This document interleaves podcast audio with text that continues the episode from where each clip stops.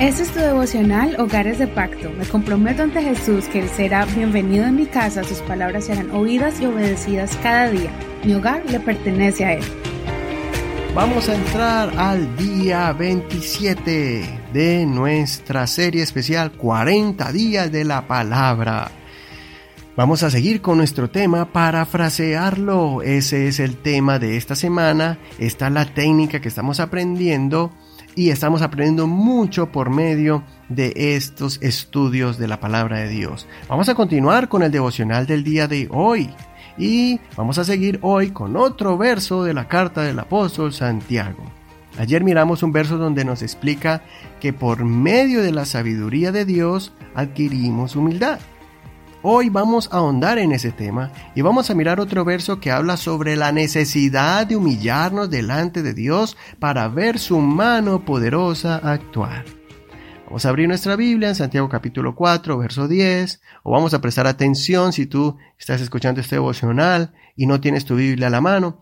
Vamos a recibir lo que Dios quiere para con nosotros con un solo verso en este día, el verso 10. Santiago 4.10 de la nueva versión internacional humíllense delante del Señor y Él os exaltará.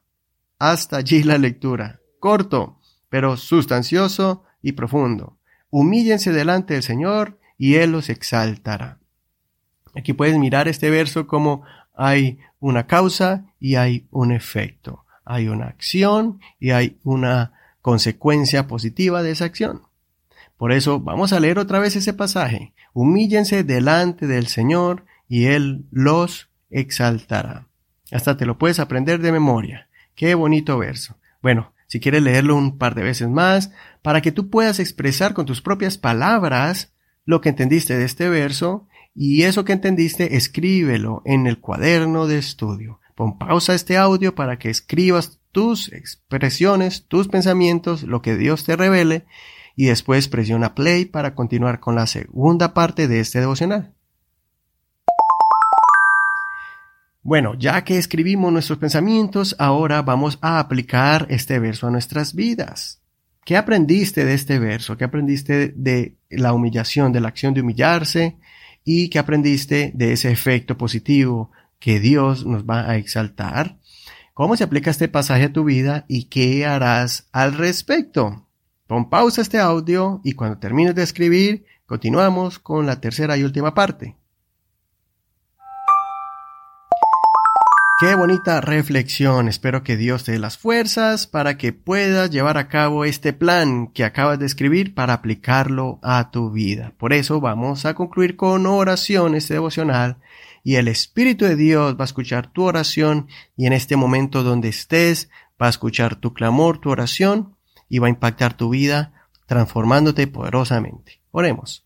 Señor, gracias por tu palabra. Hoy ha sido un verso corto, pero un verso muy clave, Señor, para poder tocar el trono de Dios, para poder llegar a tu presencia, para que mi oración sea escuchada por ti. Y eso es, Señor, la humillación. Ahora he entendido de que la humillación, Señor, significa entregarme completamente a ti y no hacer las cosas a mi manera, sino como tú lo dices, Señor. Es humillarse, es reconocer que soy falto, reconocer que soy débil y que tal vez he estado haciendo las cosas equivocadamente, pensando que estaba bien. Hoy, Señor, nos humillamos para que tú seas escuchando nuestro clamor, tú seas exaltándonos en esa prueba y en esa lucha que estemos pasando, tal vez injusticias, pero tú, Señor, ahora me vas a escuchar porque he cambiado de actitud y he humillado mi alma ante ti con todo mi corazón. Escucha mi oración, bendice nuestras vidas y las de nuestras familias, Señor, para seguir siendo hogares de pacto, comprometidos contigo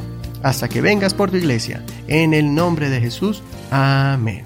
Bueno, si tienes más tiempo para clamar al Señor, orar, cantar, meditar en Él, si quieres puedes hacerlo, o si vas a seguir con tus quehaceres del diario vivir, pues ya sabes que vas con la palabra de Dios. Medita en este verso y apréndetelo de memoria. Que el Señor te bendiga en este hermoso día y mañana seguimos con otro tema.